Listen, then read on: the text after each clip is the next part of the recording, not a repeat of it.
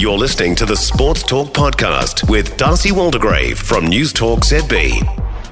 I think the issue is here, and I think we've really enjoyed the weekend's rugby. There's a lot to look forward to this weekend when it comes to the fight for these final positions. Absolutely, I'm not trying to denigrate that at all. It is what it is, and I think it's providing good entertainment. And we look at the crowds from last weekend, and we look at the excitement that's being generated, the storylines that are coming out. This is good for the competition. However, I think you would be remiss if you didn't look at the wider picture here. The wider picture is this there could be a team that finishes eighth that have got a chance in one game taking on the top team in the competition that has spent the whole competition at the top of their game and in 80 minutes.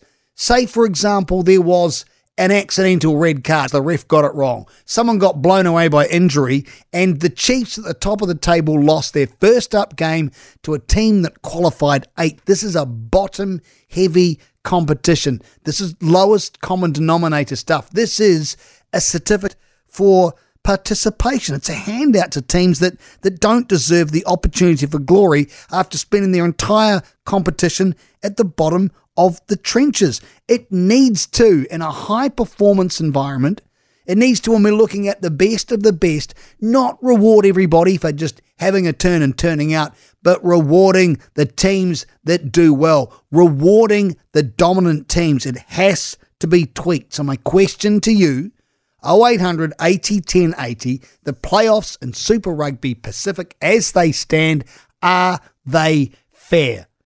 For more from Sports Talk, listen live to News Talk ZB from 7 p.m. weekdays or follow the podcast on iHeartRadio.